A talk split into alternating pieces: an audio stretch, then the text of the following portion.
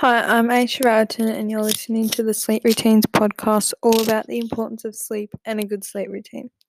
Keeping a regular sleep schedule, even on weekends, maintains the timing of the body's internal clock and can help you fall asleep and wake more easily.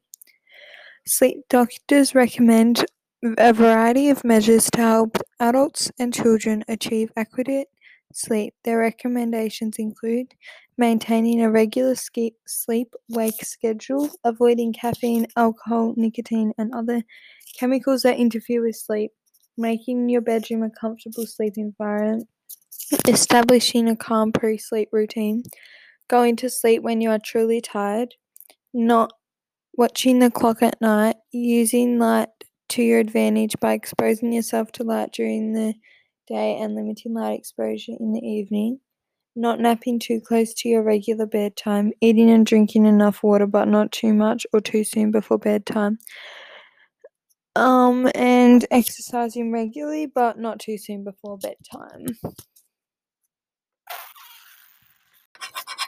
Now we have Sophie Link to give us a bit of insight on her sleep routine. So, how many hours of sleep do you have on a weeknight? Usually on a weeknight, I have seven to eight. And how many do you have on a weekend? Um, nine to ten hours usually. Um, how many do you think you should have a night?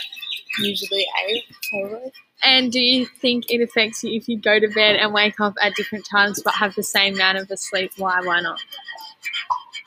Um, I don't think it would affect you because um you get the same amount of sleep no matter like what time you go to sleep or what time you wake up.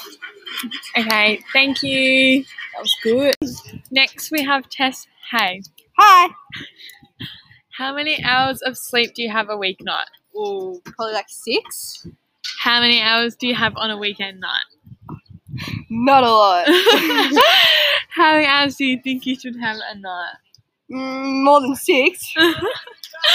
do you think it affects you if you go to bed and wake up at different times but have the same amount of sleep? Why? Why not? Yes, because if you go to if your sleep schedule is really messed up, and it's harder to wake up or fall asleep. Good job. Thank you. Lots of people use the Bible as a way to reflect and uh, as an example of how to live a good life.